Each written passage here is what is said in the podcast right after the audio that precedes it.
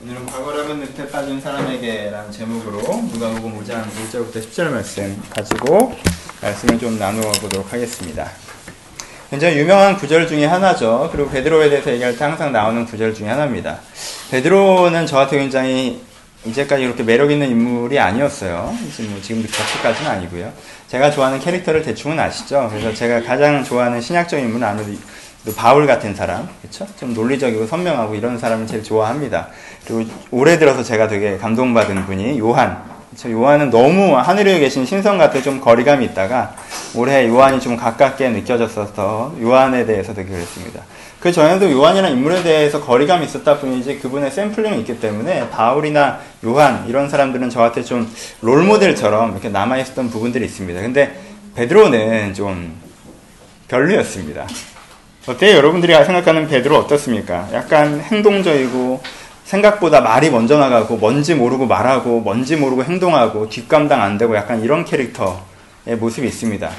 그래서 좀 이런 표현이 어떨지 모르겠지만 내가 딱 볼 때 좀 나댄다라는 캐릭터입니다. 제 인상에는. 그래서 제가 별로 안 좋아하는 캐릭터입니다. 제가 별로 좋아하지 않는 유형의 사람이어서 저는 베드로 그렇게 좋아하지 않았습니다. 그래서 그냥 저를 어떤 이 베드로라는 인물을 형상해 본 적은 없던 것 같아요. 요한이라는 인물이나 바울이라는 인물을 형상을 했는데 베드로는 나한테 등장인물처럼 이렇게 얘기를 했지 베드로라는 인물이 이렇기 때문에 라는 느낌은 좀 없었던 것 같습니다. 근데 제가 이제는 설교 때 가끔 얘기했었는데 제가 목회자로 부름받은 구절이 있거든요. 제가 목사가 되기로 결정하고 하나님께서 네 목회가 어떨 거다라고 이렇게 저에게 되게 응답처럼 주신 말씀이 두 구절이 있는데 하나는 이제 요한복음 13장 말씀이고 또 하나는 21장 말씀입니다. 하나는 어, 발을 씻기우는 자가 되라. 예수님께서 제 아들의 발을 씻기우시면서 발을 씻기우는 자가 되라라는 말씀이었고 또 한 장면은 이제는 어, 젊어서는 네가 네 마음대로 다녔으나 늙어서는 네 팔을 벌리우리니 다른 사람이 너에게 띠띠우고 네가 원치 않는 곳으로 너를 데려갈 것이다. 약간 이 두 구절이 목회자로서 운이 없죠, 그쵸? 좀, 뭐좀 이렇게 강력한 구절이어야 되는데 첫 구절은 발을 씻기우는 자고요. 두 번째 구절은 팔 벌리면 남들이 나 싫어하는 대로 끌고 다니는데 뭐 그런 구절을 받았어요. 26살 때는 그 구절의 뜻들을 잘 몰라서 마냥 말씀을 이렇게 확 깨닫게 하시는 게 되게 좋기만 했는데 뭐 하여튼 좀 다른 얘기지만 그때 말씀 읽을 때 되게 은혜가 돼서 가서, 가서 진짜 제가 제 발을 씻었어요. 이러면서 막 그런 자가 되게 달라고 기도하고 너무 감동이 돼서 걸어 나갔는데 그때는 교회 바로 앞에 살 때였는데 걸어 나갔는데 교회 저녁 예배를 드리고 있었는데 딱 이 구절을 읽는 거예요. 그래서 이제 다시 한번 교회 들어가서 기도하고 그랬죠. 뭔 소리인지 모르고 그랬더니 하여튼 두 구절을 저한테 인생에 부름받은 구절입니다. 이, 이 시점에서 제일 불쌍한 사람은 저희 가족들이겠죠, 그렇죠? 읽어서 팔을 벌리고 막 이렇게 되면 이렇게 이렇게 되는 부분이 있는데 둘 다 누구랑 관련되는 구절이냐면 베드로랑 관련되는 구절입니다, 그렇죠? 하나는 제자들에게 하신 말씀이고 특별히 베드로에게 하셨던 말씀이기도 하고요. 두 번째 구절은 아예 베드로에게 하셨던 말씀이에요. 그래서 이제 그런 생각을 했어요 얼마 전에 아 베드로라는 인물을 내가 좀 더 잘 알아야 되지 않을까라는 생각들을 했습니다. 아, 장면 장면으로는 알지만 베드로라는 인물 자체를 좀 더 입체적으로 쭉 좀 그림을 갖고 있어야겠다라는 생각을 하고 베드로에 대해서 이제 말씀을 좀 해나가기 시작했습니다. 그때가 언제냐 하면 슬픈 기억이죠. 제가 수련회 갈 때 원래 이제 수련회 예배 설교로 이제 했던 이제 그겁니다. 예. 수련회 때 설교. 그런데 그 수련회 준비하면서 제가 이제 이 본문을 비롯한 베드로의 인생 갖고 묵상하면서 은혜를 많이 받았습니다. 어, 그리고 이제 이 찬양과도 되게 연결돼서 베드로의 일생을 생각할 때 베드로야말로 나의 나된 것은 하나님의 은혜라라고 찬양할 만한 그런 사람이다라는 생각이 들어서 되게 큰 감동이 있었습니다. 그래서 제가 잘 하지 않는 설교 패턴인데 어, 한 4주 정도 인물을 달아보려고 합니다. 베드로의 처음부터 중간 그리고 사역 끝까지 해서 베드로라는 인물을 이렇게 쭉 한번 다루어 갈 텐데 여러분은 좀 막연하게 보이기보다는 좀 베드로라는 사람이 좀 아, 어떤 사람이구나라고 딱 형상화가 돼서 아, 그 사람을 통해서 내가 무엇을 느끼고 무엇을 배워야 될 것인가 좀 같이 묵상해보고 베드로의 고백이 또 나의 고백이 되는 그런 시간들이 되었으면 좋겠다라는 생각들을 합니다. 11월을 베드로랑 함께 할 텐데 어, 여러분들 좀 관심을 가지고 좀 읽어보시고 또한 어, 어떤 액센트나 주제 의식보다는 사람으로 여러분 마음 가운데 좀 기억이 남았으면 좋겠다라는 생각을 갖고 있습니다. 예, 그럼 본격적으로 오늘 설교 한번 시작해 볼까요? 부름받는 장면이죠. 아까 얘기한 것처럼 베드로는 굉장히 쿨한 이미지입니다. 그쵸? 그래서 우리가 생각하기엔 이 구절 읽을 때 약간 이런 이미지로 가는데 예수님께서 딱 지나가시다가 딱 기적을 한번 베푸시고 나를 따르라 했더니 뭐라고 표현되어 있어요? 모든 것을 버리고 주를 따르니라고 표현되어 있습니다. 그래서 아 베드로는 정말 행동력 하나는 그쵸? 예수님이 부르시면 네, 내가 주를 따르겠습니다. 라고 딱 하는 행동력 하나는 정말 본받을 만하다. 그리고 예수님께서 딱 나타나서 내게 내가 너를 사람 낳는 어부가 되겠다고 하니까 예 제가 사람 낳는 어부가 되겠습니다 하고 딱 나섰구나 라는 이미지로 우리가 많이 다가와 있습니다. 그런데 자세히 보면 그렇지가 않습니다. 우리는 이게 첫 장면이라고 생각하는 경향들이 많이 있는데요. 지금 오늘 장면은 베드로랑 예수님이랑 처음 만나는 장면들은 아닙니다. 그렇죠? 성경을 읽어보시면 예수님께서 처음 베드로를 만났던 얘기는 요한 일, 요한복음 1장에 나와 있습니다. 첫 장면은 이렇게 됩니다. 어떻게 되죠? 안드레가 세례요한의 제자였는데 세례요한이 하는 얘기를 듣고 우리가 메시아를 보았다고 베드로에게 얘기해 줍니다. 그래서 안드레가 베드로를 예수님에게 모, 데려갑니다. 그러니까 예수님께서 안드레 베드로에게 뭐 시몬에게죠. 그때 당시에 시몬이죠. 시몬에게 뭐라고 하셨는지 아세요? 이제 너를 베드로라 하리라. 다른 편으로는 반석이라 하리라라고 얘기했습니다. 개바라 하리라고 얘기하셨죠. 개바가 베드로랑 같은 뜻입니다. 그리고 뜻은 의미는 반석이고요. 그렇죠? 그러니까는 그 메시아가 나타났다고 해서 만나러 갔는데 그 메시아가 나한테 뭐라 그랬어요? 반석이 무슨 뜻입니까? 새 시대의 초석이라는 뜻이죠. 그렇죠? 내가 너를 뭘로 만들겠다고 그랬어요? 새 시대의 초석으로 만들겠다고 했습니다. 이게 첫 장면이에요. 강렬한 첫 장면 아십니까? 행동지상주의적이고 열정적이고 쿨한 사람이라면 언제 따랐어야겠어요? 그때 따랐어야겠죠. 그렇죠? 예수님이 날 만나셔서 너는 이젠 개바다. 너는 새 시대의 초석이다. 라고 했어요. 베드로는 그 얘기를 듣고 뭐 어떻게 했나요? 집에 갔습니다. 그렇죠? 두 번째 장면이 나오는데요. 두 번째 만남은 베드로의 장모님을 고쳐주는 장면입니다. 어떤 사람들은 마태복음, 마가복음에서는 베드로가 부름받는 얘기가 먼저 나오고 장모님이 고침받는 얘기가 나중에 나와서 이게 그 이후라고 얘기하시는 분도 있는데 물론 이건 해석상 차이가 있습니다. 근데 마태, 마가를 보시면 지금은 뭐 권의 설명을 다 할 수 없지만 좀 더 주제적 편집으로 되어 있습니다. 그래서 제자들을 부르시면 간단하게 처리되어 있어요. 근데 제자들을 부르시는 사건을 자세하게 얘기하고 있는 건 누가복음이거든요. 누가복음에서는 분명히 장모님을 고치시는 사건이 요 5장 앞에 4장에 나와 있습니다.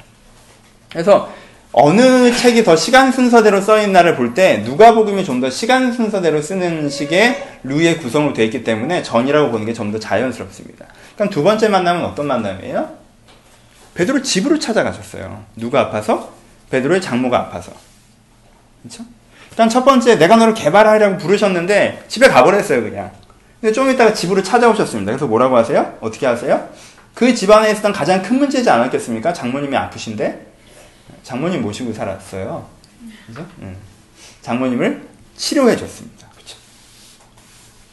그 다음에 어떻게 되었어야 될까요? 나를 개발하고 했던 사람이 우리 집에 찾아와서 내 장모를 고쳐줬어요. 그러면 어떻게 됐어야 돼요? 보통은 따라가는 게 좀 더 자연스럽지 않습니까? 근데 장면은 세 번째 장면으로 넘어가 버립니다. 여러분 오늘 본문 보세요. 무리가 몰려 나와서 하나님의 말씀을 듣고자 해서 게레사의 바닷가에 막 몰렸다고 그랬어요. 그렇죠?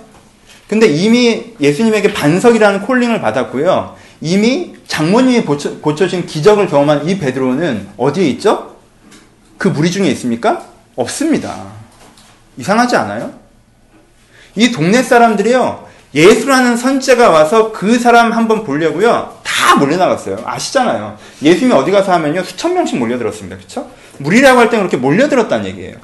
그러니까 다 몰려들었어요. 근데 베드로는 뭐 하고 있습니까? 내일 예수님이 오셔서 설교하신다는 걸 알아도 예수가 오셨다는 걸 알아도 밤새도록 뭘 했어요? 자기 생업에 터에 있죠. 아침이 돼서도 뭐라고 있습니까? 그물을 깃고 있습니다.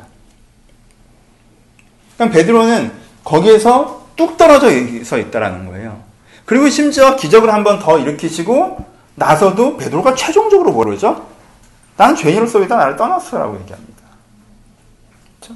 예수님이 따라오라고 직접적으로 얘기 안 하셨어요. 근데 베드로는 그 모든 과정을 뭘로 들은 거예요? 콜링, 따라오라는 얘기로 듣는 거죠. 그러니까 못 따라가겠다고 두 번은 무시함으로 no를 하고 세 번째는 대놓고 no를 합니다. 우리가 아는 열정적인 베드로의 모습과는 좀 차이가 있죠. 부르니까 아, 제가 가겠습니다. 수제자 막 다음 주에 설교하겠지만 막상 된다면 베드로는 약간 그래요. 베드로는 약간 내가 싫어하는 그런 성격이 있습니다. 아, 진짜 이런 게 있어요. 근데 원래 그랬던 것 같지가 않아요, 이 사람 그쵸? 이 사람 이렇습니다. 그게 안 따라가고 싶어하는 모습들이 보입니다. 왜 그랬을까요? 왜 이렇게 쿨하게 행동지상주의적으로 결단력 있게 행동하지 않았을까요? 세 가지 정도로 이 부분을 좀 나누어서 생각해 보려고 합니다. 그는 왜 반응하지 않았을까? 그는 예수님께서 세 번이나 자기를 찾아서 부르시는 데 있어서 주여 내가 여기 있습니다라고 딱 하지 않았을까? 세 가지 정도의 그의 반응을 한번 살펴봅시다. 첫 번째 장면에서 주로 나타나는 건데 첫 번째 반응은 막연함 때문에 그렇습니다. 좀 상상력을 갖고 얘기하겠습니다. 막연함 때문입니다. 첫 번째 장면은 우리가 상상이 되게 쉽습니다. 그렇죠? 여러분 예수님께서 여러분 나타나서 내가 너를 새 시대의 인물로 삼겠다면 여러분 어 주님 감사합니다. 그럴 사람 몇 사람이나 있어요 여기. 네. 주, 님 저, 전데요. 이렇게 잘못 오신 거 아닌가? 막 이런 생각 드시지 않겠어요? 교회 와서 우리가 처음 느끼는 느낌이 이 막연함입니다. 그렇죠? 교회 오시면 주호가 가장 최근에 온 건가요? 그렇죠? 교회 오시면 교회라는 곳을 어릴 때 다니긴 했지만 네, 교회 오시면 이런 얘기 많이. 하나님께서 당신을 사랑하십니다. 하나님께서 당신의 인생에 놀라운 계획을 갖고 있습니다. 뭐 이런 얘기를 합니다. 그럼요 교회 처음 온 사람이 어 저를 사랑하시나 이렇게 반응하지 않습니다. 그렇죠? 아 저를 위해서 놀라운 계획을 갖고 있다고요? 이렇게 생각하지 느끼지 못합니다. 되게 어떻게 느끼죠? 막연하게 느낍니다. 너무 막연한 얘기처럼 느껴지죠. 그렇죠? 왜 막연하게 느껴져요? 막연하다는 게 뭡니까? 내가 살아온 삶의 체험과 너무 다른 얘기라는 거죠. 그렇죠? 내가 아는 거랑 너무 다른 얘기라는 거예요. 무슨 뜻이에요? 당신 하나님 당신을 사랑하십니다. 라고 얘기를 해요. 그럼 내가 느껴지기 어때요? 내가 오늘 태어난 게 아니잖아요. 내가 살아봤는데 좀 그게 느껴진 적이 없단 말이에요. 그렇죠? 하나님께서 당신을 사랑하시면 나는 이때까지 왜 그걸 모르고 살았냐는 거지. 하나님께서 당신의 인생에 놀라운 계획을 갖고 있으므로 얘기해도 여전히 어때요? 놀랍죠, 그렇죠? 계획을 세운 게 이거였다니. 라는 놀라움이 있습니다. 어떻게 계획을 이런 식으로 세웠나? 내가 세워도 이거보다 좀더 잘 세울 것 같은데. 나랑 상의 좀 하시지. 놀랍긴 하죠. 어, surprise. 이런 식의 느낌들이 일관돼 있다는 거예요. 그러니까 어때요? 당신을 사랑하십니다. 당신의 놀라운 계획을 갖고 계십니다라고 얘기해도 우리 가운데 어떻게 들려요? 그렇게 안 와닿죠? 왜요? 살아봤는데 그렇지 않았더라는 거예요. 별로 이렇게 와닿지 않는다는 거죠. 사람 그 사람들이 청년기에는 open ending 인생을 좀 open ending으로 생각을 하잖아요, 그렇죠? 내 인생 어떻게 될지 모르겠다는 생각들이 있지 않습니까? 어 근데 결혼을 하고 직장을 가지면 내 인생에 대한 약간 close ending이 되는 부분들이 있습니다, 그렇죠? 결혼을 했어요. 그럼 내가 어느 정도의 레벨인지 결정이 되잖아요. 직장을 가졌어요. 그럼 내가 어느 정도 위치인지 약간 결정이 되잖아요. 그러니까는 내가 상상을 해도 어떻게 돼요? 우리 집안 좀 더 평안하게, 물고기 좀 더 잘 잡히게, 요 정도로 close ending이 되지, 내가 뭐든지 할수 있는 사람이고, 어디든 갈 수 있는 사람이라는 생각이 잘 안 된다라는 거예요. 근데, 새 시대의 일꾼이다. 새 시대의 초석이다라고 그러면, 음, 그러면 내가 새로운 어획 방법을 개발하나? 약간 이런 별로 안 와닿는 느낌들이 있다는 거죠. 그러니까 내가 갖고 있는 일상과 너무 거리가 느껴지는 얘기는 우리가 막연하게 들립니다. 또 하나, 내가 갖고 있는 생각과 다른 생각들도 우리가 좀 막연하게 들립니다. 우리가 이걸 한번 생각해 봐야 되는데, 베드로나 안드레가 갖고 있던 관점은 기본적으로 누구의 관점에 영향을 받았냐면, 세례요한의 관점에 영향을 받았죠. 그쵸? 세례요한의 관점에 가장 영향을 많이 받았는데, 세례요한은요, 나중에 예수님에게 뭐라고 그랬어요? 당신이 진짜 메시아가 맞습니까? 라고 물어봅니다. 무슨 뜻이에요? 체류원이 갖고 있었던 메시아적 관점에서는 예수의 실제 사역이 왠지 괴리감이 느껴졌다는 거. 왜? 세례요한이 생각했던 메시아는 그래도 정치적인 메시아였기 때문에 그래요. 그렇죠?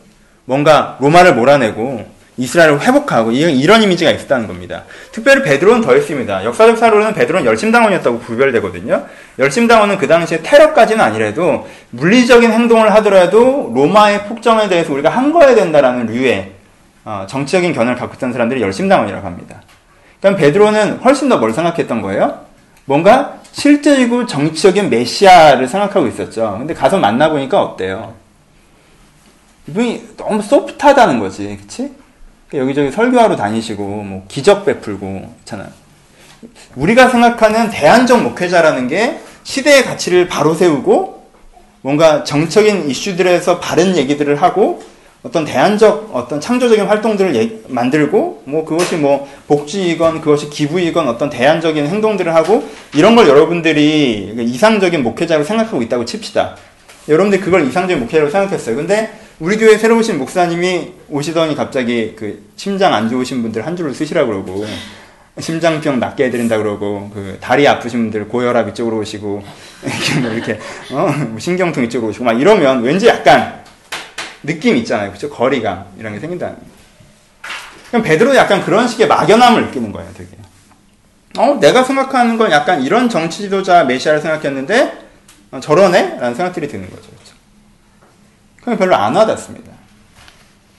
두 번째 베드로를 못 움직이게 했던 게 무엇입니까? 부담감입니다. 부담감이란 게 뭐예요? 아까도 얘기했죠. 결혼을 하고 직장을 가지면 인생이 정해집니다. 그 전까지 뭐였어요? 자동차였는데 이제는 기차로 바뀝니다. 그렇죠? 자동차면 내가 가다가 오른쪽으로 꺾어도 되고 왼쪽으로 꺾고 뒤로 가도 돼요. 결혼 전에는 그래요. 직장 전에는 그렇습니다. 근데 결혼을 하고 직장을 가지면 양바퀴에 레인 체인이 되는 거죠. 완전 달리는 거예요. 그렇죠? 달리는 거예요. 이제는 아이를 낳아야 되고 이제는 뭘 해야 되고 이렇게 쭉 달리는 거란 말이에요. 그렇죠? 왜 불쌍해요? 왜? 결혼 안 할 사람처럼 왜 그래요? 그렇죠? 더 힘든 건 그 옆에서 자동차로 달리는 거예요. 혼자 달린단 말이에요. 그렇게 되면 뭐가 있어요? 이거는 기본이라는 생각이 있어요. 그쵸? 내 인생에 이 직업을 갖고 해야 되고, 이, 이 내가 부담을 지고 살아야 되는 거에 대한 그게 있는 거죠.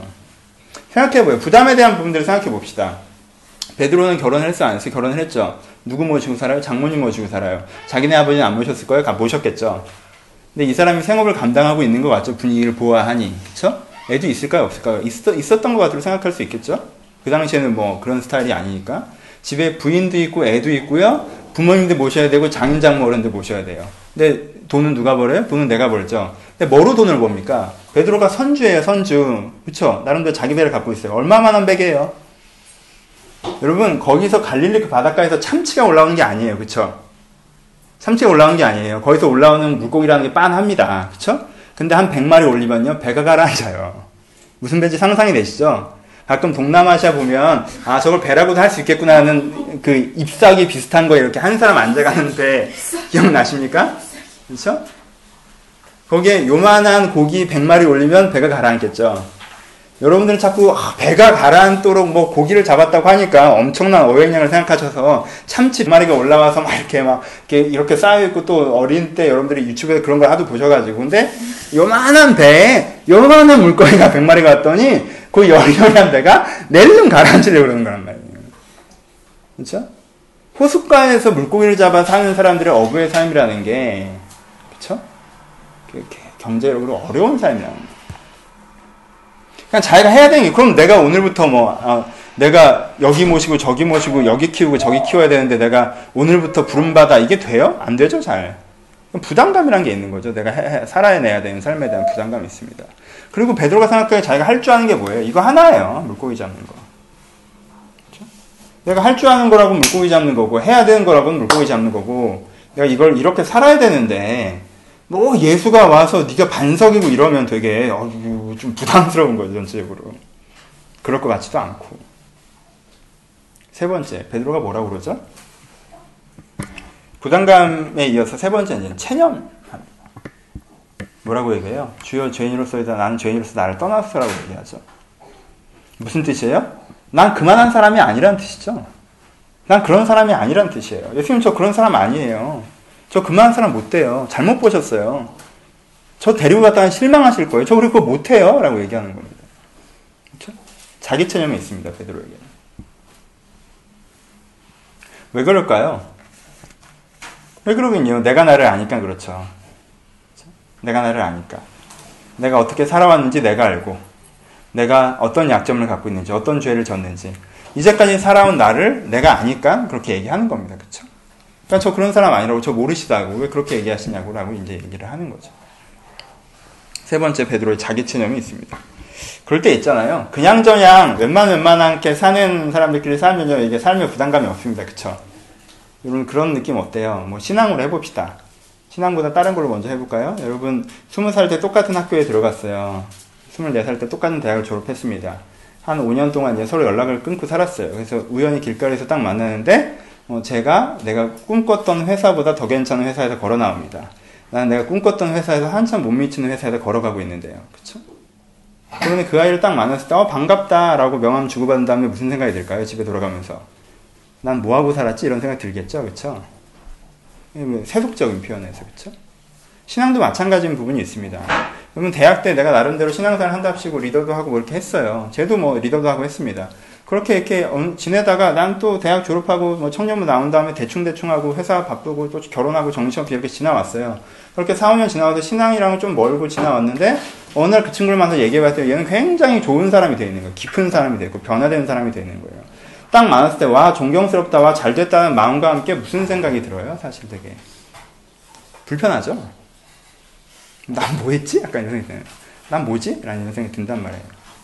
좀 이렇게, 그렇단 말이에요. 그쵸? 그럼 그때 사람들의 반응이 뭡니까? 두 가지 반응이 나오죠. 첫 번째, 쟤는 원래 난 놈이었어. 라는 거죠. 쟤는 특별한 애야. 아, 쟤는 저렇게 될 줄 알았어. 그러니까, 쟤는 특별한 애야. 또 하나 뭐예요? 어, 쟤 자주 보고 싶진 않다. 주여 나는 죄인으로서이다. 나를 떠났어. 자기 체념이죠. 아, 난 그런 사람이 못 돼. 아, 난 괜히 그런 사람이 못 되는데 그런 기준으로 봐서 되게 나 혼자 불편해지고 싶지 않아. 라는 거죠. 그러니까 그냥 이대로 살게 냅둬. 약간 이런 느낌입니다. 베드로가 왜 거절했는지 그림이 보이시죠? 일단 모아보면 한 가지를 모아집니다. 뭐죠? 고정화라는 단어로 모아집니다. 무슨 뜻이에요? 나는 이런 사람이야. 가 있는 거예요, 베드로. 나는 이런 의무를 갖고 있고, 난 이런 생각을 갖고 있고, 난 이걸 할 줄 알고, 이걸 할 줄 모르고, 난 이렇게 살아왔고, 이런 장점이 있고, 이런 단점이 있고, 난 그냥 이런 사람이야. 해서 지금까지 살아온 내가 나로 고정시켜버리는 거예요. 고정화라는 듯. 나 자신이라는 늪이죠. 과거라는 늪이고요. 과거라는 늪에 빠져서 마치 과거가 끝없이 변주될 것처럼 내일이라는 게 없는 것처럼 다른 건 생기지 않는 것처럼 난 원래 그런 사람이어서 아무것도 안 된다는 식으로 얘기하는 이 고정화의 늪이 베드로가 빠져있는 함정이라는 것입니다. 여러분 신앙생활을 하시는데 예수가 여러분들 부르시는데 뭐 여러분들이 새로운 사람이라고 하는데 어, 옆에 사람들 보니까 하나님께 진짜 계신 것도 같고 역사도 좀 일어나는 것 같은데 그런데 막, 막상 여러분들 인생에 예수가 여러분들 인생에 깊이 못 들어오십니까? 그럼 혹시 여러분들도 이런 베드로가 가졌던 벽에 부딪힌 건 아닌지 한번 생각해 보십시오. 우리들에게도 이런 벽들이 있습니다. 그렇죠? 우리도 막연해요. 교회에서 얘기하는데 좀 동떨어진 얘기처럼 들릴 때가 있습니다. 동떨어진 얘기. 아, 네가 새로워질 거고, 네가 변화될 거고, 네가 쓰임 받을 거고, 왕 같은 제사장이 너를 사랑하고, 너를 통해서 놀라운 일이 일어날 거고 이런 얘기가 너무 내 현실이랑 다른 동떨어진 얘기처럼. 그리고 내가 쓰는 용어적 의미가 아니라 하나님의 용어적인 의미가 내 상식이랑 좀 다른 막연하게만 들릴 때가 있습니다. 그렇죠? 부담스러울 때도 있어요. 아까 얘기한 것처럼 베드로만 결혼했나요? 그렇죠? 어때요? 결혼해 보니까 부인을 먹여 살려야겠다는 부담감이 들죠. 준영아, 차 한잔 해. 네, 결혼하는 사람들만 아는 그 독특한 부담감이라는 게 있습니다. 그쵸? 네. 부담이 있죠, 우리가. 우리 인생에 책임져야 되는 것들이 있잖아요. 우리 인생에 할 줄 아는 거가 있고. 뭐, 뭐, 어떤 새로운 시도를 내가 할 수 있겠습니까? 그쵸? 그런 식의 부담감들이 우리 가운데 있습니다. 기환아, 넌 결혼을 안 했어. 기환이가 자꾸 자기가 결혼한 것처럼 이렇게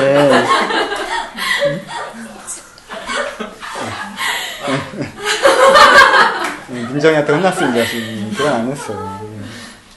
긴장하세요. 결혼한 게 아니에요. 네. 오늘도 출근을 해야 되고요. 오늘도 키워야 될 애가 있고요. 그쵸? 오늘도 해야 될 일이 있고요. 오늘도 준비해야 될 시험이 있고. 오늘은 내가 해야 될 게 다 정해져 있습니다. 그쵸? 이미 다 정해져 있는데 무슨 새로운 얘기를 하느냐는 거죠. 여러분들이 이제까지 나름대로 쌓아온 전공도 있고요. 기들도 있고요. 자격증도 있고요. 그쵸? 그게 있잖아요. 근데 이걸 두고 뭐 어떤 새로운 얘기를 할 수 있느냐는 겁니다. 겁니까? 그러니까 어제 정해져 있다는 생각들이 우리 가운데 있다는 겁니다. 우리는 기본적으로 이제까지 살아온 나로 나를 생각하는 습성이 있습니다. 내가 나를 안다. 난 어떤 사람이다. 난 이래. 난 이래라는 게 사실은요, 어, 아이러니하게도 자기 자신만큼 나, 나만큼 내 안의 가능성으로 나를 평가하지 않고 나의 현상으로 나를 평가하는 사람이 없습니다. 내가 그때 다른 선택들을 할 수 있는 가능성을 내재했지만 그때 잘못된 선택들을 했을 수 있거든요. 근데 내가 했던 선택들만 보면서 내 인생의 현상을 보면서 남들이 모르는 실수들도 있으니까 더 그런지 모르겠는데 나 이런 애야 라고 해버리는 게 누구보다 되게 자기 자신한테 되게 강하다는 거죠. 오히려 다른 사람들한테는 네가 그런 선택을 했지만 넌 다른 가능성이 있어라고 얘기하는 사람들도 오히려 자기 자신한테는 아, 난 이런 애야 라고 쉽게 말해버린다는 것입니다. 그럼 이게 굉장히 위험한 생각이라는 건 동의하시죠? 그렇죠? 나, 내가 나를 이런 사람으로 고정화시킨다. 나 이런 사람이야. 내가 스스로 고정화시킨다고 하면요. 내가 나를 고정시키는데 누가 나를 바꿀 수가 있겠습니까? 그렇죠? 하나님도 못 바꿉니다. 그거는 여러분들이 어려운 환경을 갖고 있었거나 천박한 인격을 갖고 있어서가 아닙니다. 내가 나를 고정시켰기 때문에 내가 내, 내가 변화될 수가 없는 거예요. 그쵸? 고정화의 늪에 빠지면요. 예수가 와서 물고기를 잡아주고 예수가 와서 병을 치료해주고 예수가 와서 너가 개발하고 얘기해도요. 사람이 잘 안 변한다는 거예요. 물론 그 과정을 통해서 변했지만 그렇게 되면 잘 안 변합니다. 내가 나를 고정화시키면요. 사실은요. 전공도 바꾸기가 어렵고요. 직장도 바꾸기가 어렵고요. 성격도 바꾸기가 어렵고요. 아무것도 못 바꿉니다. 사실. 하물며 인생이 어떻게 바뀌겠습니까? 신앙이 어떻게 바뀌겠습니까? 내가 나를 고정화시키는 한 내 인생에 아무것도 바뀔 수가 없습니다. 왜요? 내가 안 바뀐다고 벌써 얘기해버렸기 때문에 그래요. 자, 내가 안 바뀐다고 얘기해버리고 안 바뀌는 거라고 정해져 정해놨기 때문에 어떤 것이 와도 바뀔 수가 없게 되는 거예요. 그러면요 애인도 못 바꿉니다. 자, 애인도 또 다른 게 있을 거라는 그 어? 소망과 열정이 있어야 바꿀 수 있죠. 고정화 시켜면 이놈 놓으면 아무 놈도 없고 이렇게 되면 못 바꾸는 거예요 사실. 여러분들이 맨 먼저 벗어나야 되는 문제는 고정화에서 걸어 나오시는 겁니다. 막연하십니까? 배우려고 하십시오. 막연하시면 배우려고 하셔야 됩니다. 아, 이건 막연해. 왜 막연한 줄 알아요? 몰라서 막연한 거예요. 몰라서. 배우려고 하셔야 됩니다. 그럼 부담되십니까? 여러분, 가족은 여러분들 짐이 아닙니다. 결혼을 하시건 안 하시건. 동반자지. 생업은 여러분들의 목적이 아니에요. 따라오는 거지. 그쵸? 거기에서 가족이 짐인 것처럼 생업이 목적인 것처럼 오해하는 순간 내 인생이 고정되는 거예요. 내가 하고자 하는 걸 하면서 생업을 따라오게 하는 겁니다. 그게 직업과 일치되면 더 좋고 일치해서 어느 정도 그 직업을 통해서 내 목적을 통해서 직업화되고 그 직업을 통해서 생산까지 하게 되면 더 좋고 그게 생산이 적거나 생산이 아예 안 되는 거면 다른 직업적인 것들이 필요하겠지만 그게 먼저입니다. 여러분 나는 이런 사람이다라고 생각하십니까? 어, 그렇게 얘기하기엔 그쵸? 난 이제 내일 모레 40인데 나는 내가 이런 사람이라고 얘기 안 하는데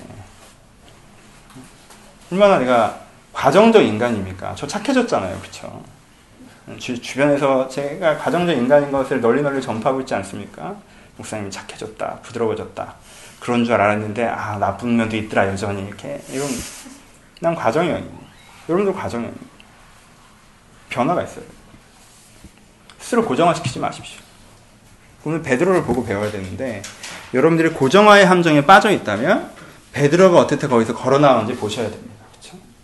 베드로가 그 고정화에서 걸어 나왔기 때문에 베드로가 그 함정에 빠져 있기 때문에 예수의 콜링도 제일 못 받았지만 거기서 걸어 나왔기 때문에 전체적인 베드로의 변화, 베드로의 인생이라는 게 시작됐다는 걸 여러분들 오늘 보실 수 있었으면 좋겠습니다. 첫 번째, 왜 베드로가 거듭날 수 있었죠? 첫 번째는 예수가 그렇게 하셨기 때문에 그렇습니다. 그렇죠? 그러니까 그렇게 하시는 예수를 봐야 되는 게 먼저입니다. 내가 뭘 하기 이전에. 여러분들이 아 내가 고정화됐구나. 내가 고정화되지 말아야지. 그렇지 않고 변하지 않아요. 첫 번째 여러분들이 하시는 건 그를 건지시는 예수의 손길을 봐야 됩니다. 오케이 그림을 그려봅시다. 내가 늪이라는 단어를 썼죠. 늪이라는 단어. 고정화의 늪이라고 표현했습니다. 늪이 어때요? 내가 빠지면 서서히 서서히 들어가죠. 그렇죠? 서서히 서서히 들어가요. 늪에서 나오는 방법은 뭡니까? 내가 나가기로 결정하면 나갈 수 있어요? 아니죠. 허부적거리면 더 빨리 빠집니다. 그렇죠? 밖에서 꺼내줘야 돼요. 밖에서 어떻게 꺼낼 수 있어요? 갑자기 내가 공중부양 됩니까? 아니죠. 뭔가 제시하겠죠. 막대기를 내민다던가 팥줄을 내밀어야 돼요. 그렇죠? 밖에서 꺼내주는 거예요. 안에서 나가는 게 아니에요. 하지만 난 뭘 해야 돼요? 그 팥줄을 생명줄인 줄 알고 붙잡아야 되는 겁니다. 이래야지 건져지는 거예요. 그러니까 두 가지를 배우셔야 돼요.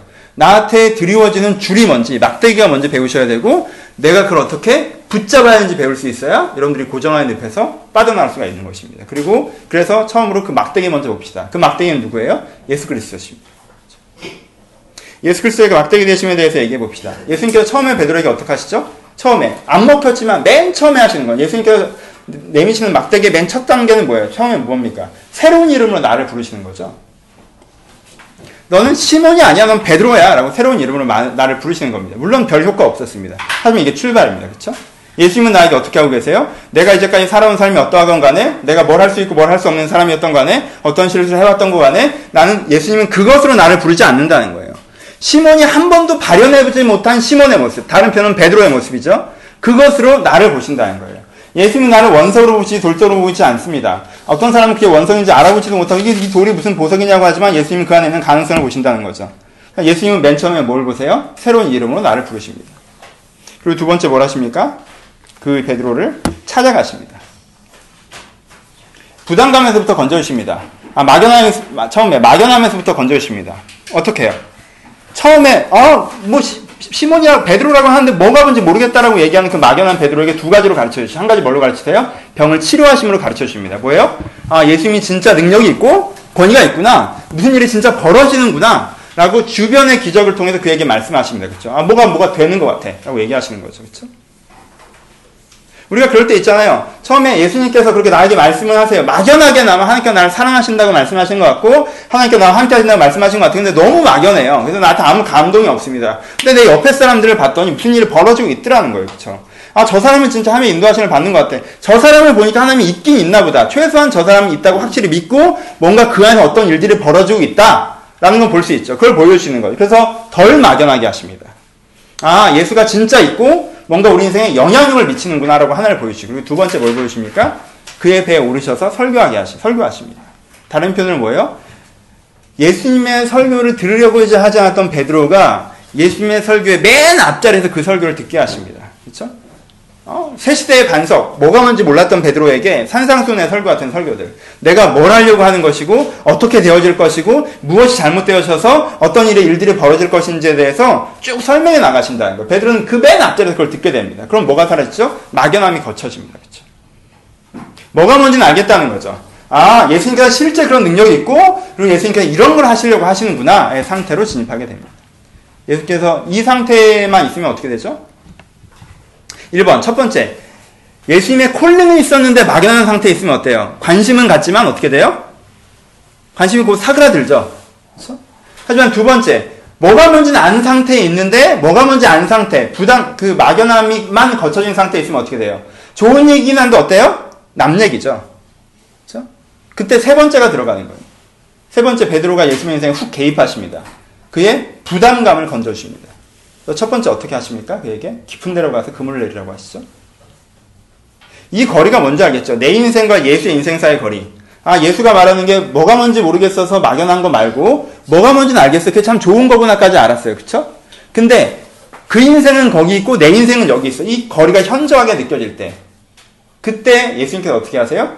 그의 인생 가운데로 들어가시죠. 여러분 물고기가 잡히는 장면을 얘기하는 건데 우리는 이 장면에 대해서 굉장히 되게 뭐라고 할까요? 어, 이슈적으로 해석하는 경우들이 많이 있습니다. 그러니까 여러분들이 무슨 어려운 문제가 생겼는데 여러분들이 무슨 해결해야 되는 문제가 생겼는데 예수님께서 말씀해 주신 대로 했던 게 대박난 뭐 이런 거죠. 로또잖아요 거의.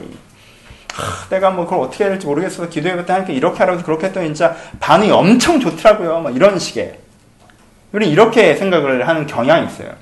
하지만 여러분 이 본문이 그런 본문이야 하면 베드로는 그 물고기를 잡고 예수님 너무 감사합니다라고 그 물고기 갖고 집으로 가야 그 본문이 그런 본문이 되는 거예요. 그렇죠? 근데 베드로는 요걸 뭘로 듣습니까? 그 물고기 손도 안 댔어요. 다 버렸어요, 그냥. 예수님을 쫓아버리죠. 베드로는 그걸 뭘로 들었어요? 메시지로 듣죠. 어떤 메시지예요?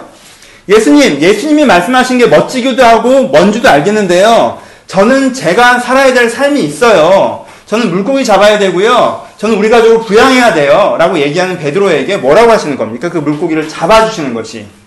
너는 네가 부양한다고 생각하고 네 기술로 잡는다고 생각하지만 내가 너와 함께하면 네가 나를 따르면 그 가족 부양의 의무감이나 네가 하는 기술에 대한 의존성이 아니라 하나님께서 가르치고 하나님께서 책임지는 것을 네가 경험할 수 있다라고 얘기해 주는 거죠. 그 부담에 빠져있지 말라고 얘기하시는 것입니다. 그것이 베드로가 예수님께 들은 메시지입니다. 첫 번째, 찾아가셔서 그를 새 이름으로 부르시고, 두 번째, 그에게 기적과 말로 가르치셔서 그의 막연함을 거두어, 거두어내시고, 세 번째, 그의 일상의 기적을 통해서 그의 일상 가운데 하나님이 함께 하시는 말씀하신 이유고, 네 번째, 뭐예요? 베드로가 그래도 나는 문제가 많은 사람이다라고 얘기하죠. 그때 예수님께서 뭐라고 하십니까? 아니야, 넌 생각보다 괜찮은 사람이야. 또 잘했던 일도 있잖아. 네가 물론 잘못한 것도 있지만 우리 그 부분에서 긍정적으로 평가를 해보자. 네가 그때 그럴 수밖에 없었잖아. 이런 식으로 하세요? 아니요. 예수님은 인정하십니다. 내가 죄인입니다. 주여 나를 떠나소서. 라고 얘기할 때 예수님께서 어떻게 하세요? 내가 너를 내가 너를 사람이 낳는 자로 만들겠다고 하십니다. 예수님께서는 그가 내 과거를 보십시오. 난 한심한 사람이다 얘기할 때 아니야. 네 과거를 보면 너 그렇게 한심하지 않았어라고 얘기하신 게 아니에요. 그건 대안적인 얘기를 하고 계시는 게 아니에요. 혁신적인 얘기, 혁명적인 얘기를 하고 계시는 거예요. 네 과거는 한심했겠지? 나도 알아. 내가 왜 모르니? 네 관심에 한심했지만 이제 누가 내가 너를 다른 사람으로 만들어 줄게. 라고 얘기하는 거예요. 네 과거, 네 어제까지가 문제가 있었어? 오케이. 하지만 넌 여전히 뭘 갖고 있어요? 내일을 갖고 있어. 그리고 그 내일을 내가 만들어 줄게라고 얘기하시는 거예요. 그리고 베드로가 그 얘기까지 듣고 변화되는 것입니다. 이게 여러분들이 잡아야 되는 지팡입니다. 여러분들이 잡아야 되는 막대기고요. 고정화의 늪에 빠져 계십니까? 이런 예수를 생각하십시오. 예수가 이러고 있다는 걸 믿으셔야 됩니다. 이런 예수가 존재한다는 걸 믿으셔야 됩니다. 아, 그럼 베드로에게 벌어진 일이잖아요. 어떤 사람들은 이렇게 얘기합니다. 여러분, 이거는 베드로라는 특별한 사람에 대해 설명하기 위해서 쓰여진 책이 아니라 예수가 어떠한 분인지를 가르치기 위해서 쓰여진 책입니다. 그렇죠? 성경은. 그렇죠? 베드로만 부름받은 게 아니에요. 야고보도 부름받았고 요한도 부름받았습니다. 성경 그걸 다 적지 않습니다. 그 중에 하나의 샘플을 적어요. 왜? 이 샘플이 보편성에 가장 가깝기 때문에 그런 것입니다. 그렇죠? 그러니까 예수는 이미 모든 사람에게 모든 사람에게 새 이름으로 부르고 계시고 손을 내밀고 계시며 기적으로 말로 가르치고 계시며 그 인생에 개입하려고 하시고 그에게 인격적으로 말씀하려고 하고 계십니다. 모든 사람에게. 여러분, 저는 자주 독특성보다는 보편성으로 얘기합니다. 그러니까 여러분들이 이렇게 생각했으면 좋겠어요. 여러분들은 특별하지 않습니다. 그러니까 여러분들은 그 보편성에 소속된다는 거예요. 여러분들은 특별한 악인이 아니에요. 여러분들은 보편적인 죄인입니다. 그러니까 여전히 여러분들은 그 사람들 중에 하나로 서 있습니다. 우리의 독특성에 대한 인식은 세상에서는 잘난 척하는 걸로 많이 표현되지만 하나님 앞에선 자기가 특별한 죄인인 것처럼 인식하는 유난한 독특함, 유니함을 가진 것처럼 생각하는 그 교만을 꺾으십시오. 여러분들은 하나도 특별하지 않습니다. 보편적인 인간이에요. 그러니까 하나님은 지금 여러분들을 사랑하시고 여러분들에게 손을 내밀고 계십니다. 그것을 잡아야 돼요. 베드로의 하는 것을 보이십니까? 베드로의 절실한 손잡으심을 여러분들이 보셔야 됩니다. 보이시죠? 베드로가 어떻게 손을 잡고 있는지? 베드로가 아무것도 안 한 것이 아닙니다. 베드로는 고정화의 함정 속에 빠져 있었죠. 자기 혼자 결단함으로 인해서 빠져나올 수 없었어요. 하지만요, 베드로의 믿음, 그건 쿨하게, 아, 그래! 내가 고정화였어? 문제가 있었네? 빠져나오지 뭐. 내일부터 나 고정 안 할래요. 예수님 가르쳐줘 고마워요. Thank you. 이런 게 아니에요. 하지만 베드로는요, 이 고정화의 함정에 빠져서, 이 늪에 빠져서 예수가 내밀은 그 지팡이를, 그 막대기를 사역을 다해서 붙잡는 모습을 보여줍니다. 그렇죠? 첫 번째, 베드로가 어떻게 하죠? 이미 얘기한 것처럼 예수님께 관심을 가지죠. 1단계죠. 믿음의 1단계. 관심을 가지는 거. 어, 우리가 메시아를 봤다라고 해도 너도 봤, 네가 봤냐? 난 관심 없다라고 할 수 있어요. 그렇죠? 나 바쁘다 그런 얘기 하지 말라 할 수 있어요. 근데 뭐예요? 이 베드로는 관심을 가지죠. 메시아를 봤다고? 그래 그가 어떤 사람인데? 관심을 가집니다. 물론 관심 갖고 갔는데 막연하기 때문에 별로 실망하고 돌아온 것 같아요. 하지만 관심을 가졌습니다. 그렇죠? 여러분들은 이 1단계는 다 하고 있어요. 뭘로 증명했습니까? 이 오피스텔에 앉아있는 걸로 증명하고 있잖아요. 여러분들은 예수님에 관심 있는 사람이에요. 뭐가 있지 않나? 뭐가 그래서 특별한 게 있지 않을까? 뭐가 알고자 이 관심이 있습니다. 그래서 여기까지 나온 거죠. 그렇죠? 관심이 있어요. 근데 관심이 있어서 갔는데 막연한 얘기를 해요. 그럼 어떻게 돼요? 관심이 떨어지죠. 그리고 멀어집니다. 2단계가 필요하죠. 베드로는 2단계로 나갑니다. 어떻게 하죠? 베드로는 예수님께서 자기 배에 오르게 합니다. 여러분 이게 되게 뻔한 얘기라고 생각할지 모르겠지만 베드로 지금 뭐 했어요? 밤새 뭐 했습니까? 네. 밤새 했죠. 잡혔어요? 못 잡혔어요? 여러분 프로젝트를 추진하다가요 성공하면 피로감이 절반으로 줄어들고요 실패하면 피로감이 두 배로 늘어납니다. 그렇죠? 밤새 했는데 못 잡았어요. 그렇죠? 제일 기분 나쁠 때가 이때죠. 왜? 지금 그 뭐 하고 있으니까 뒷수습하고 있으니까 잡히지도 않았는데 바닷속에 들이밀은 그 금을 깁고 있는 거예요. 사람이요 잡고 기면 기으면 기분이 좋습니다. 못 잡고 하면 기분이 굉장히 안 좋아요. 왜 이걸 근데 하고 있을까요? 왜 이걸 하고 있을까요? 이따가 또 밤에 잡으러 가야 돼요. 그럼 이거 빨리 하고 해야 돼요? 가서 자야 돼요. 그렇죠? 베드로는 예수의 설교를 들을 마음이 있었어요? 없었어요? 원래 없었죠. 안 갔단 말이에요. 근데 예수님께서 와서 베드로 배밖에 없었어요? 그것도 아니었어요. 근데 굳이 베드로의 배에 타겠대요. 베드로는 이걸 뭘로 느꼈을까요? 예수님의 찾아오심을 느끼죠. 부담 주심이잖아요. 어, 또 나, 나한테 어떻게 해보려고, 나를 어떻게 해보려고 하는구나. 굳이 내 배에 타겠다고 하는 게 나를 어떻게 해보려고 하는 게 느껴지잖아요. 그쵸? 그쵸? 그때 베드로는 태웁니다. 받아들이죠. 그걸로 뭘, 뭘 하게 돼요? 배우게 되죠. 그쵸? 이미 배웠던 예수님의 권위자이심과 지금 배운 예수님의 무슨 생각을 하는 분이심을 배우게 되는 거죠. 그러면 관심의 단계에서 어떤 사람은 이 2단계 수준의 믿음을 갖게 됩니다. 어떻게 하는 걸? 배우는 거죠. 아, 성경 공부에 찾아갑니다. 양육에 찾아가고요. 성경을 읽습니다. 기도를 해보고요. 아, 하나님이 이런 분이시구나라고 배웁니다. 이게 2단계죠. 이 배움의 단계에서 멈추면 어떻게 된다고 그랬어요, 방금? 그게 맞는데, 나랑은 상관없는 상태가 되는 거죠. 이게 2단계예요. 여긴 여기 이 2단계에 계신 분들도 몇 분 앉아 계세요. 이제 많이 배웠어요. 알겠어요. 근데 내 인생이랑 별로 상관이 없어요. 이게 되면 뭐가 옵니까? 매너리즘이 옵니다. 그치? 막연한 걸 알아가던 과정에서 흥미가 생겨요. 하지만 배울 만큼 배워서 뭔지는 알겠는데 그게 내 삶에 적용이 안 되면 매너리즘이 오죠. 왜? 뭐 알아서 뭐예요? 이때 3단계가 됩니다. 베드로가 대단한 거죠. 3단계. 예수님께서 베드로에게 뭐라고 하세요? 깊은 데로 가서 그물을 내리라고 하시죠. 이게 누구 전문 분야예요? 베드로 전문 분야죠. 목사가 여러분들의 인생의 디테일한 걸 뭐라고 하면 무슨 생각이 드세요? 내가 상의할 수 있는 부분이 있죠. 뭐 연애에 대한 거나 신앙에 대한 거나 삶의 거, 영적인 태도에 대한 거 이런 건 상의할 수 있어요. 그렇죠? 여러분들이 와서 여러분 목사님 이 기업에 들어갈 거예요. 저 기업에 들어갈 거예요. 전 몰라요. 저 그런 거 물어보지 마세요. 이거 어떻게 알아? 그냥 그런가 보다 하는 거죠. 네? 제가 아는 정보라는 건 잡정보죠. 그렇죠? 디테일한 분야에서 제가 갖고 있는 정보라는 건 뭐예요? 여러분들의 정보가 수집된 거 외에 지나지 않습니다. 나는 그래도 목사는 여러 사람이 와서 여러 얘기를 하고 가거든. 그러니까 누가 그러더라 그런 거예요. 카더라처럼 못 믿는 게 어디 있습니까? 그러니까 디테일은 저한테 믿지 마시고요. 물어보지도 마세요.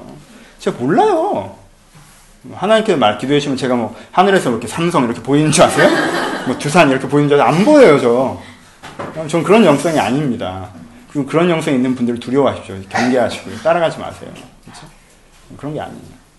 그렇지 않아요. 전문 분야 얘기하면요, 사람이 약간 그런 게 있어요. 그쵸? 그런 게 있단 말이에요. 저도 뭐 이렇게, 제가 되게 저희 아버지한테 기분 나쁘게 얘기할 때 있어요. 아버지가 와, 이렇게 목회에 대해서 이런저런 얘기를 하세요. 저희 아버님도 이제 성도사님이시잖아요. 하신 지 한 6년 되셨거든요. 저는 12년, 아버지는 6년. 그럼 누가 더 잘 알아? 내가 더 잘 알아. 어, 아버지가 아, 목회는 이래야 되고 저래야 되고 하면 아버지 이쪽은 제가 더 아버지 아버지 그러지 마세요. 이렇게 이제 그런 게 있어요. 네, 내가 더 잘한다는 생각이 있잖아요. 그렇죠? 목회 내가 더 잘하잖아. 베드로의 전문 분야에 개입하십니다. 근데 딱 들어도 모르는 사람이 하는 삽질인 걸 딱 알 수 있어요. 왜요? 갈릴리 아니고 투명한 바다에서요. 밤에 어획을 하지 낮에 어획을 하지 않습니다. 배가 지나가면 배그림자 때문에 물고기 같이 도망가요. 그래서 지금 어획을 안 하고 밤을 기다리는 거예요. 그리고요. 여러분들 물고기가 어디 있는지 어부들은 알지 않습니까? 타보면 모르지만 물고기가 다니는 길이 있고 물고기가 사는 지역이 있는 거예요. 근데 깊은 지역에는 안 삽니다. 그렇죠? 이 갈릴리 호수가에 사는 물고기들이라는 게 낮은 수심에서 사는 물고기들이고 그걸 주로 잡는 거예요. 그러니까 깊은 데 물고기가 없어요.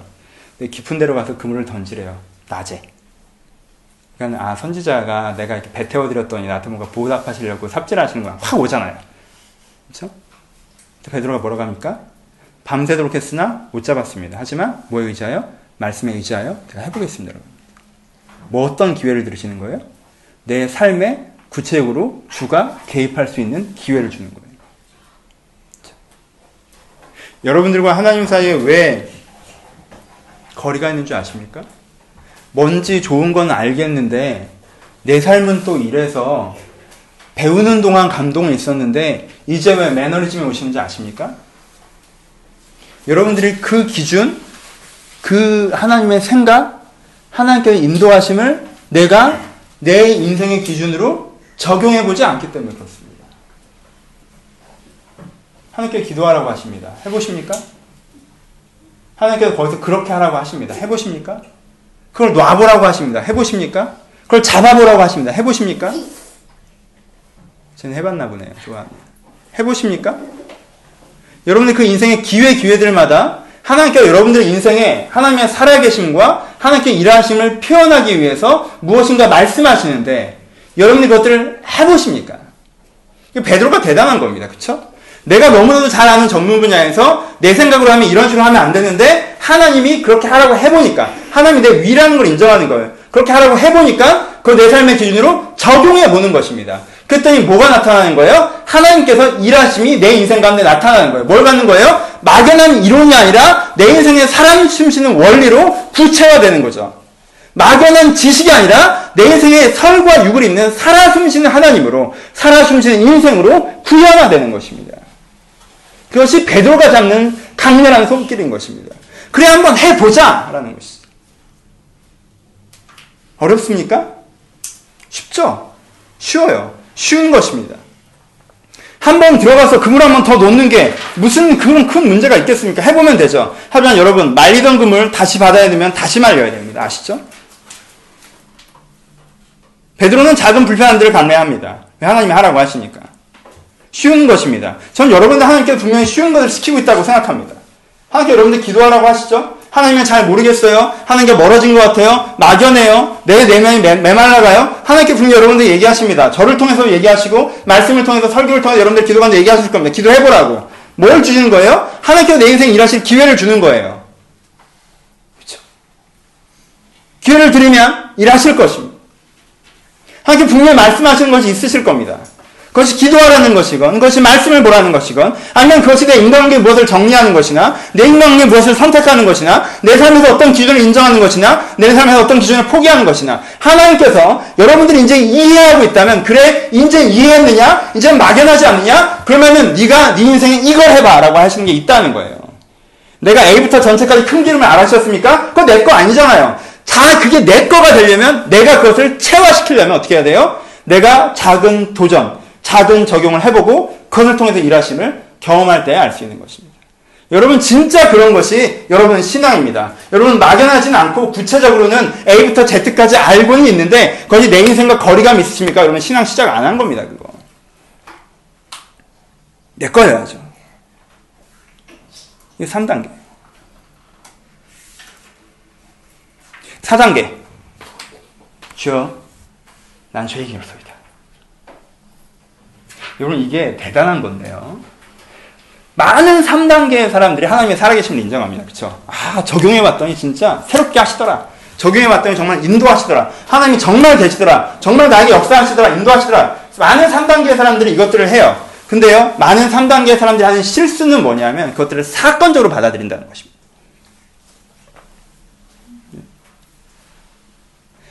그것을 하는 하나님의 마음을 안 본다는 거예요. 하나님이 여러분들 맡기셨을 때 여러분들의 진학을, 여러분들의 취업을, 여러분들의 프로젝트를, 여러분들의 사업을 열어주셨다고 합시다. 하나님 진짜 살아계시네. 이 부분은 다 역사하시네. 라는 것과 함께 여러분들 뭘 생각하셔야 돼요? 하나님께서 나를 인도하시려고 하시는구나. 하나님께서 나를 아끼시는구나. 나를 배려하시는구나. 하나님의 뭘 보시는 거예요? 하나님의 마음을 보셔야죠. 베드로는 물고기를 안 보고 뭘 봤어요? 이걸 잡게 하는 예수의 의도를 봤습니다. 그쵸? 뭘 본 거예요? 마음을 본 거예요.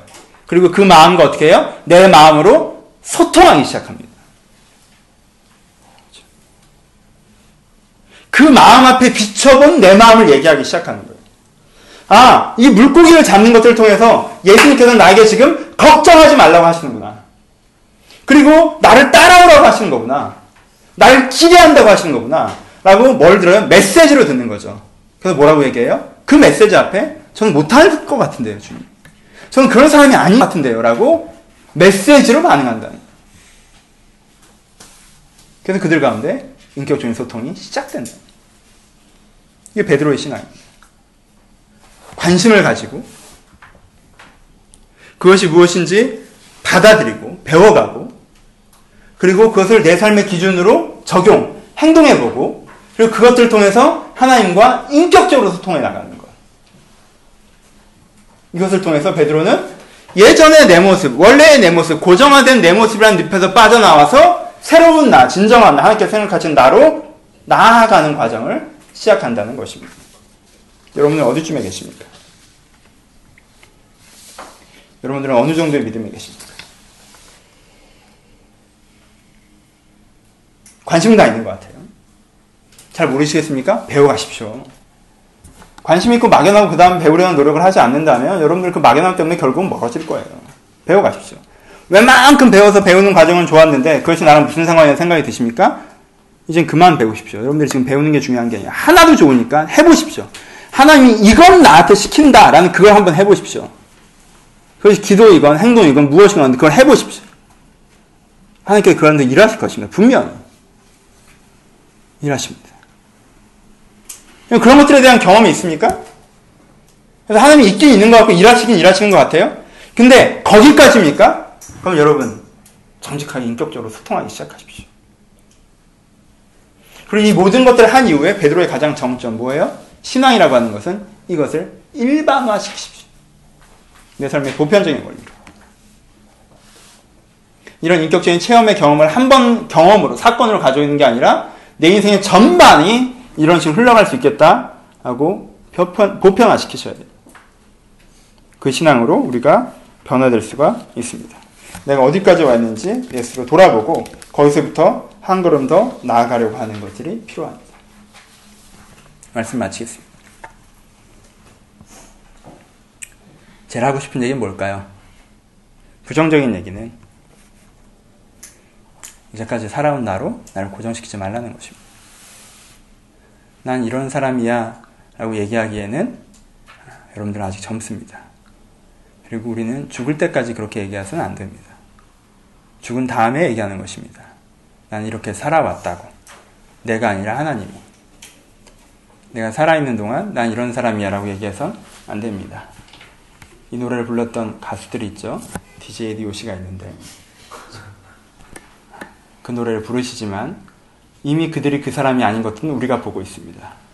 길거리에서 싸움하시던 분이 가족을 위해서 성실하게 하시고 그 고등학교 검정고시 보시고 김창일 씨 잘 사시잖아요. 그런 사람 아니에요. 옛날에 street fighter 하던 사람 아니에요. 변했어요. 옛날에 전 어릴 때 이하늘이죠? 김하늘인가? 하늘 기억합니다. 정말 저 대학 때 하늘은 개였어요. 그렇죠? 지금 근데 정말 예능 프로에서 버텨보려고 그거 하는 멘트들에 대해서 저는 정말 슬픔을 느낍니다. 많은 변화들이 있습니다. 그렇죠? 난 이런 사람이야 이런 거 없습니다. 잘났거나 못났거나 난 이런 사람이야 그러지 마십시오. 여러분들 계속 그런 사람이 있는 이유는 계속 그 선택을 반복적으로 하고 있기 때문에 지나지 않습니다. 고정화시키지 마십시오. 내가 나를 고정화시키면 신도 나를 변화시킬 수 없습니다. 내가 나를 고정화시키고 나도 신도 나를 변화시키지 못한 이후에 내가 안 변한 것이 좌절스럽다고 얘기하면 나는 어떻게 해야 되는 것입니까? 누구도 나를 도울 수 없습니다. 문을 닫고 상자 속에 들어가서 왜 나를 돕지 않냐고 얘기하면 안 되는 것입니다. 고정화시키지 마십시오. 난 정해져 있는 게 아닙니다. 다를 수 있습니다. 그럼 어떻게 우리가 이 고정화에서 벗어날까요? 새로운 나를 예수께 들어야 됩니다. 들어야 됩니다. 들으려고 해야 됩니다. 예수는 이미 얘기하고 계시니까 들으려고 해야 됩니다. 관심을 가지고 알고자 하고 적용해보고 그리고 대화하려고 해보고 내가 깨달은 것은 좀 보편화시켜가면서 그렇게 해야 됩니다. 그것을 통해 내가 더 깊은 사람으로 나아갈 수가 있는 것입니다. 여러분 베드로는 똑같은 사람이었습니다. 전형적인 사람이었습니다. 그냥 일상의 삶을 살아가고 가족을 부양하고 적당히 세상에 불만이 있어서 그 불만을 토로하는 정도의 그 삶을 살아가는 평범한 사람이었습니다.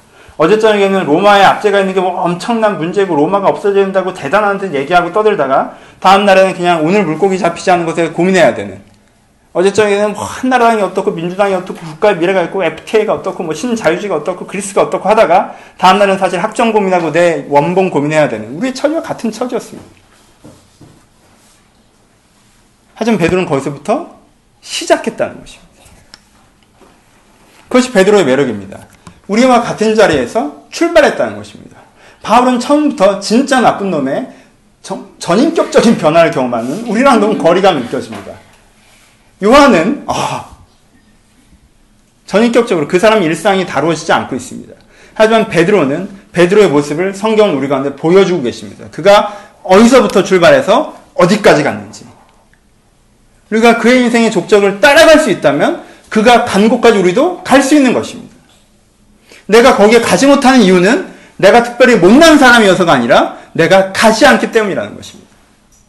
그러니까 이 걸음을 시작하시기 바랍니다. 어려운 것이 아닙니다. 한 걸음만 더 뛰십시오. 관심은 있는데 모르시겠습니까? 배우십시오. 배웠는데 내가 근데 적용이 안 되십니까? 여러분 하나를 시작하십시오. 내 인생에 기적이 있는데 그분은 나에게 여전히 무엇입니까? 인격적인 대화를 시작하십시오. 다 경험해서 아셨는데 다시 세상으로 가셨습니까? 그러지 마십시오. 일상화하시고 보편화하시고 내 인생의 그 인격적인 소통의 일이 지금도 벌어질 수 있도록 하십시오. 그거가 그것만 우리를 변화시킬 수 있는 것입니다. 이 출발선에 우리가 같이 서서 우리가 내 지나온 시절을 돌아보면 나의 나된 것은 주님의 은혜라고 얘기하지만 내가 조금 더 주님을 선택했다면 이라는 아쉬움도 있다면 내가 내일에는 더 은혜로 살겠다는 결단을 담아서 이렇게 좀 더 걸어가실 수 있었으면 좋겠습니다. 여러분 삶 가운데 하나님께 일하실 수 있는 좋은 계기로 사용될 수 있었으면 좋겠습니다. 같이 기도하시겠습니다.